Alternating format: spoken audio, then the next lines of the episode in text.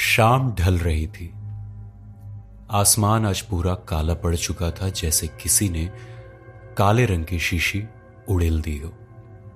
शायद बारिश आने को बेकरार हो।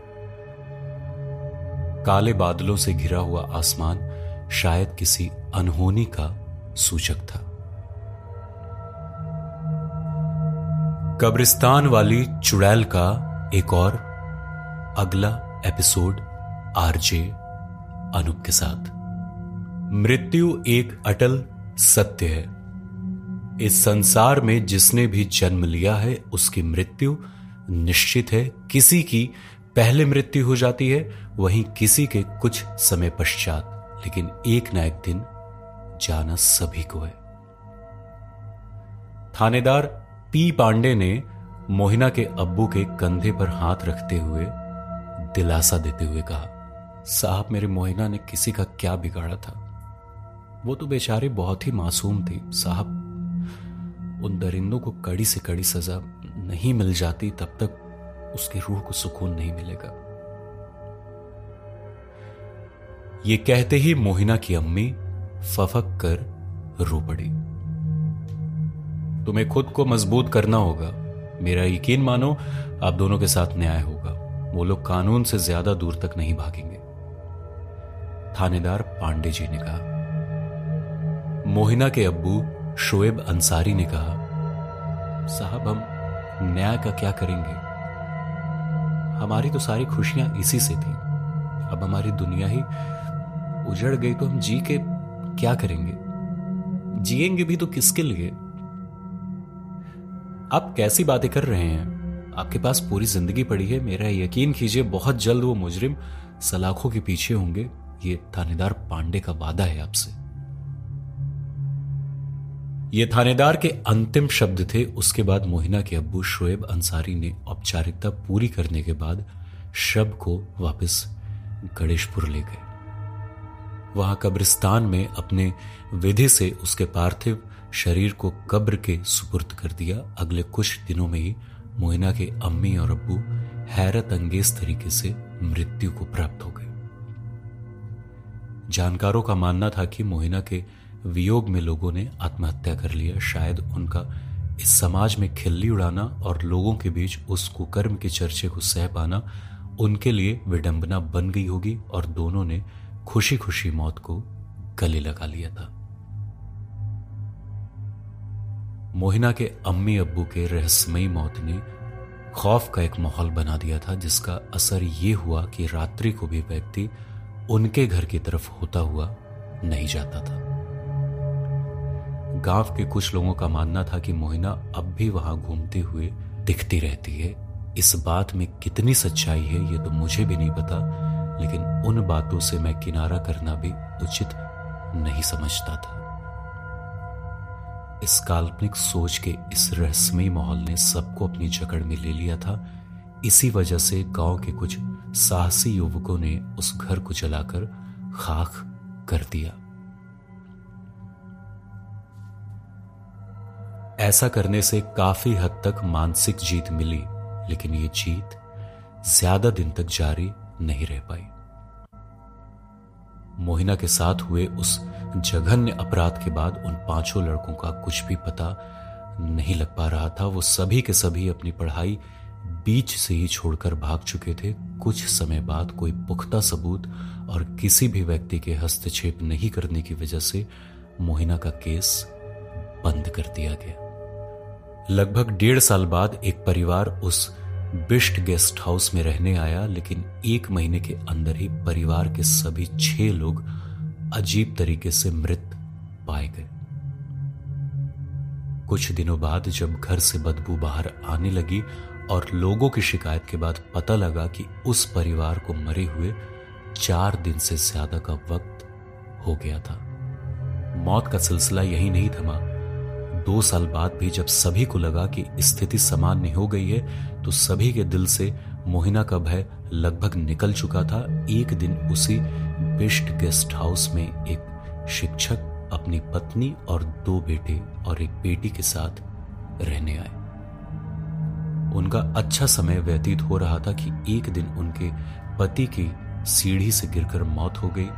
धीरे धीरे उस सदमे ने अपना असर दिखाना शुरू कर दिया और उनकी श्रीमती जी पागलपन का शिकार हो गई। एक बार अमावस की काली रात जब चारों ओर सन्नाटा पसरा हुआ था, रात्रि के किसी पहर अपने बच्चों के साथ छत पर चढ़ गई और सबसे पहले उस औरत ने अपने दो बच्चों को छत से धक्का देकर मार डाला और अंत में अपने सबसे छोटे बच्चे को लेकर छत से कूद पड़ी। सुबह पूरे गाँव में हाहाकार मच गया था। आस पड़ोस के गाँव में यह खबर आग की तरह फैल गई थी कि यह सब मोहिना का ही किया धरा है। उस घटना के बाद गाँव के रजामंदी से वो गेस्ट हाउस पिछले तीन सालों से बंद ही पड़ा था, लेकिन कुछ सालों से अनहोनी घटनाएँ ना होने की वजह से उस गेस्ट हाउस को दोबारा खोल दिया गया था। मुझे खुशी इस बात की है कि कनक बाबू, आप पहले ऐसे इकलौते इंसान हो जिसके साथ अभी तक कुछ बुरा नहीं घटा है। ज़रूर आपने कोई अच्छे कर्म किए होंगे या पिछले जन्म के पुण्य होंगे। ये कहते हुए मुखिया जी मेरी ओर अधीर भाव से देखने लगे। मैंने उनकी सारी बातें सुनने के पश्चात कहा, मुखिया जी, यदि ऐसी बात होती तो मुझे तो उस आत्मा से मिलना ही नहीं होता। नहीं नहीं, अब इस बात को झुटला नहीं सकते कि वो शक्ति काल्पनिक या मनगणन थे क्योंकि अब सच्चाई आपको भी पता है। लेकिन मुझे दूसरी और ताजुब की बात यह भी लगी कि आपने उस शक्ति को न केवल एहसास किया, अपितु देखने के बाद उसकी मदद करने की भी ठानी। शायद यही मदद भाव ने आपको अभी तक जीवित रखा हुआ है। मुखिया ने अपना तर्क रखते हुए फिर से एक बार और कहन, सोच में पड़ गए। उसकी बात सुनने के बाद मैं बोला। देखिए मुखिया जी, मैं अभी भी हार मानने वालों में से नहीं हूँ, क्योंकि अब मुझे पता चल चुका है कि मोहिना के साथ अन्याय हुआ है। तो अब उसे न्याय दिलाए या मुक्ति दिलाए बिना सांस लेने वाला मैं नहीं हूँ। इसके लिए यदि आप साथ दे तो हाथ जोड़कर स्वागत है और ना दे तो इन्हीं हाथों से सलाम है। आपका बहुत बहुत धन्यवाद मुझे मोहिना से जुड़ी हर जानकारी को बताने के लिए। मैं ये कहकर वहाँ से निकलने ही वाला था कि किसी ने मेरा पीछे से हाथ पकड़ लिया और एक आवाज़ आई। चौहान जी, आप तो नाराज़ हो गए। मैंने ऐसा कब कहा कि मैं आपकी मदद नहीं करना चाहता? अब तो बात गाँव की इज़्ज़त की है और मर्यादा की भी। बस आपसे मैं निवेदन करूँगा कि ये बात अपने तक ही सीमित रखते हैं। तो हम सभी आपको मोहिना को इंसाफ दिलाने के साथ, उसकी मुक्ति पर भी आपका साथ देंगे। मुखिया ने मदद करने का ढांढस दिया और साथ में कंडीशन भी रख दी। आखिर वो भी गाँव की इज़्ज़त को लेकर मजबूर थे। वो सब तो सही है, लेकिन मुझे इन सारे कार्यों को अंजाम देने के लिए एक बार मोहिना को अपने सामने बुलाना ही होगा। हमें उसे बुलाकर समझाना ही होगा कि इस तरह से किसी भी व्यक्ति की जान ले लेना समस्या का समाधान नहीं है। कनक ने मुखिया और चौकीदार फहीम अहमद की तरफ़ देखते हुए कहा। कनक की बातों से सभी संशय में आ गए कि उसके कहने का आशय क्या है। सभी एक दूसरे के मुँह को ताकने लगे। मज़ाक मज़ाक तो नहीं कर रहे हो ना? मोहिना को कैसे बुलाओगे? मत भूलो कि अब वो एक आत्मा है। लेकिन उसको बुलाना कैसे संभव हो सकता है? मुखिया प्रवेश खली ने कनक से कहा, साहब, बुरा ना माने तो मैं आपको एक सुझाव दूँ क्या? चौकीदार फहीम ने अपना तर्क रखते हुए कहा हाँ हाँ भला तुम क्या तर्क दोगे? बोलो, क्या कहना चाहते हो? मुखिया ने कटाक्ष करते हुए फहीम की तरफ़ देखते हुए कहा था मैं कह रहा था, क्यों ना हरबटपुर के पास कटा पत्थर वाले योगी बाबा की मदद लें। मुझे लगता है कि वो ज़रूर कोई ना कोई युक्ति अवश्य बतलाएँगे। आखिर युगों से वो हमारे इस गाँव के भले के लिए काम करते आए हैं। फहीम ने आँखों में विशेष चमक लाते हुए कहा, चुप! एकदम चुप। फालतू गवारों जैसी बातें ना करो। साहब पढ़े लिखे हैं और समझदार इंसान है। तुम्हारी दकियानुसी झांसों में नहीं आने वाले। मैं कल ही चौहान जी का कमरा शिफ्ट कर दूँगा। सारी मुश्किलें और जो भी समस्या हैं, सब अपने आप खत्म हो जाएँगी। मुखिया ने इस बार रौब झाड़ते हुए चौकीदार फहीम को नसीहत दे डाली। लेकिन फहीम उस नसीहत को दरकिनार करते हुए फिर से बोल पड़ा, साहब, यहाँ से 45 किलोमीटर दूर हरबटपुर के पठारी क्षेत्र से थोड़ी दूर जाने पर एक छोटी पगदंडी ऊपर पर्वत के शिखर तक जाती है। यहाँ चार किलोमीटर की खड़ी चढ़ाई के बाद कटा पत्थर नामक जगह है, वहाँ एक योगी रहते हैं, वो बहुत माने हुए योगी हैं। उनकी ख्याति देश नहीं, विदेशों में भी फैली हुई है। मेरी मानो तो हम लोगों को एक बार अवश्य वहाँ इतना सुनते ही मुखिया बिल्कुल आग बबूला हो गया, जैसे उसकी मूछ पर पैर रख दिया हो, वो बीच से ही चौकीदार फहीम की बात काटते हुए बोला, क्या तुमने एक ही बात की रट लगा रखी है? जब तुम्हें एक बार कह दिया कि वो नहीं जाने वाले उस बाबा के पास तो तुम क्यों एक ही बात की रट लगाए बैठे हो? ओके ओके रिलैक्स मुखिया जी। उस बेचारे ने अपने विचार व्यक्त किए, लेकिन आप क्यों इतना बीपी बढ़ा रहे हो? मुझे लगता है कि मुझे यहाँ से चलना चाहिए आप लोगों ने जो अहम जानकारी दी, उसका शुक्रिया। उम्मीद है आगे भी आप लोगों की आवश्यकता पड़े तो साथ देंगे। कनक ने मुखिया जी को शांत करवाते हुए कहा बिल्कुल, इंजीनियर साहब। आप जब भी चाहोगे, हमें अपने करीब ही पाओगे। जब भी आपको हम लोगों की ज़रूरत हो, बेहिचक तशरीफ़ ला सकते हैं। जी, आपका बहुत बहुत शुक्रिया मुखिया जी। अब मैं इजाज़त लेना चाहूँगा और हाँ फेम मिया, यदि आपको चलना हो तो चलो, अपनी गाड़ी से छोड़ देता हूँ। कनक ने फहीम के सामने प्रस्ताव रखा, ये सुनते ही फहीम मिया बोल पड़े, नहीं साहब, आप चली जाइए। हम चौकीदार को कार में बैठना शोभा नहीं देता। कैसी बात करती आपने? मैं बस इंसानियत को तवज्जो देता हूँ। मेरे लिए इंसानियत से बड़ा कोई धर्म नहीं है। कनक ने कुछ इस तरह से बात को कहा। नहीं नहीं कनक बाबू, आप जाइए। मुझे इससे थोड़ा काम भी है, इसे जाने में भी अभी वक्त लग जाएगा। कनक की बात सुनते ही इस बार फिर से मुखिया प्रवेश खली बीच में ही तपाक से बोल पड़ा।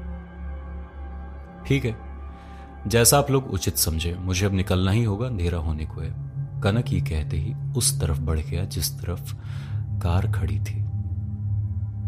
कनक वापस अपने भैया भाभी के यहाँ आ गया और रात को खाना खाने के बाद बिस्तर पर पड़ गया। बिस्तर पर लेटे हुए तीन घंटे से ऊपर हो चुका था, लेकिन नींद उससे कोसों दूर थी। उसके दिमाग में उथल पुथल मच रहा था। उसे अपने आप को अनेकों प्रश्नों में उलझा रखा था। वो सोच रहा था कि आखिर मुखिया के व्यवहार में अचानक परिवर्तन कैसे आ गया। फहीम किस योगी पुरुष के बारे में बातें कर रहा था? उस योगी से मुखिया को भला क्या दिक्कत हो सकती है? क्या मुझे मोहिना की मर्डर मिस्ट्री सुलझाने के लिए योगी बाबा से मिलना चाहिए? इन्हीं विचारों में उलझते हुए कब सूरज की रोशनी कमरे में प्रकाशमान हो गई, इसका पता कनक को तब लगा जब उसकी नज़र घड़ी पर पड़ी। घड़ी सुबह के छह बजने का इशारा कर रही थी। कनक ने आज निर्णय ले लिया था कि अब आगे उसे क्या करना है। अब उसके चेहरे के भाव बता रहे थे कि अब बहुत जल्द गुत्थी सुलझा ही लेगा। वो खुश होकर अपने ऑफ़िस गया और लौटते वक्त उसने भैया को कॉल किया। दो बार रिंग जाने के बाद भी जब भैया ने कॉल रिसीव नहीं किया तो उसने भाभी को कॉल किया। हेलो कनक, कैसे हो? भाभी, मैं ठीक ही हूँ। मैं कह रहा था कि मुझे आने में थोड़ी देर हो जाएगी। ओह, तबीयत तो ठीक है ना आपकी? अरे, मैं तो बिल्कुल ठीक हूँ। वो आज काफ़ी दिनों बाद ऑफ़िस आया हूँ तो दोस्तों के साथ डिनर करके ही आऊँगा। अच्छा ठीक है, कोई बात नहीं। आप अपना ध्यान रखिएगा। ओके भाभी बाय ये कहते कनक ने कॉल रखा और अपनी गाड़ी निकाली और फटाफट रफ्तार से चलाने लगा, जैसे कोई गाड़ी छूटने वाली हो। थोड़ी देर में एक अनजान जगह पर गाड़ी खड़ी कर दी चारों तरफ़ नीरव सन्नाटा पसरा हुआ था। अंधेरा होने की वजह से पैदल रास्ते का अनुमान लगाना मुश्किल हो रहा था। तभी उस चार दीवारी का छोटा सा गेट दिखाई पड़ा। उस गेट को खोलते ही अजीब सी आवाज़ आई, जैसे वर्षों से वो गेट बंद पड़ा हो। गेट के खुलते ही आस पड़ोस के सारे कुत्ते एक साथ भौंकने लगे। जैसा किसी अनजान शख्स को देखकर होता है। कनक डरते हुए, सहमे हुए आगे बढ़ने की कोशिश करता है। अभी पैदल चलते हुए चंद सेकंड्स ही हुए थे कि उसे लगा जैसे उसका कोई पीछा कर रहा है। वो अचानक वहीं अपनी जगह पर रुक जाता है। उसके रुकते ही वो सूखे पत्ते की चरमराने की आवाज़ भी बंद हो गई। अब उसकी समझ में नहीं आ रहा था कि वो क्या करे। उसने हिम्मत करके पीछे पलट कर देखा, उसे अंधेरे की वजह से कोई भी दिखाई नहीं पड़ रहा था। उसकी साँसें बहुत तेज हो चली थी। वो अब समझ चुका था कि कोई तो है जो उसका पीछा कर रहा है। उसने अपना ध्यान हटाया और आगे की तरफ़ बढ़ने लगा। जैसे ही अचानक आगे बढ़ने को हुआ कि उसे लगा कि कोई तेज़ी से उसके पीछे की तरफ़ से आ रहा है। वो बिना समय गंवाए तेज़ी से सिर पर पैर रखकर भाग पड़ता है। वो लगातार बिना समय गंवाए अंधेरे में गिरते पड़ते भागने लगता है। थोड़ी देर में ही कनक को वहीं कोने में एक छोटी सी झोपड़ी दिखाई पड़ी। उस झोपड़ी से लालटेन की पीली रोशनी को साफ़ साफ़ देखा जा सकता था। उस पीली रोशनी को देखते ही कनक ने सांस में सांस ली। वो अब अगले ही पल उस झोपड़ी के सामने खड़ा था। वो ज़ोर ज़ोर से उस दरवाजे को पीटने लगा, मानो जैसे किसी ने नहीं खोला तो वो उसे तोड़कर ही अंदर प्रवेश कर जाएगा। उसकी एक नज़र पीछे की तरफ़ भी थी, जहाँ उस आवाज़ का पीछा कर रही थी। वो आवाज़ अब बिल्कुल ही करीब जान पड़ रही थी। उसने इस बार इतने ज़ोर से प्रहार किया कि दरवाज़ा अपने आप खुल गया। उसने फटाक से दरवाजे को लगाया और राहत की सांस ली। लेकिन जैसे ही उसकी नज़र झोपड़ी के अंदर पड़ी, वो अपनी जगह से खड़े खड़े ही उछल गया। उसकी आँखें खुली की खुली रह गई जब उसकी नज़र सामने। सामने कौन होगा? क्या लगता है आपको? नीचे कमेंट सेक्शन में अपने नाम के साथ ज़रूर बताइए, सुनते रहिए। कब्रिस्तान वाली चुड़ैल आरजे अनूप के साथ ऑन पॉकेट एफएम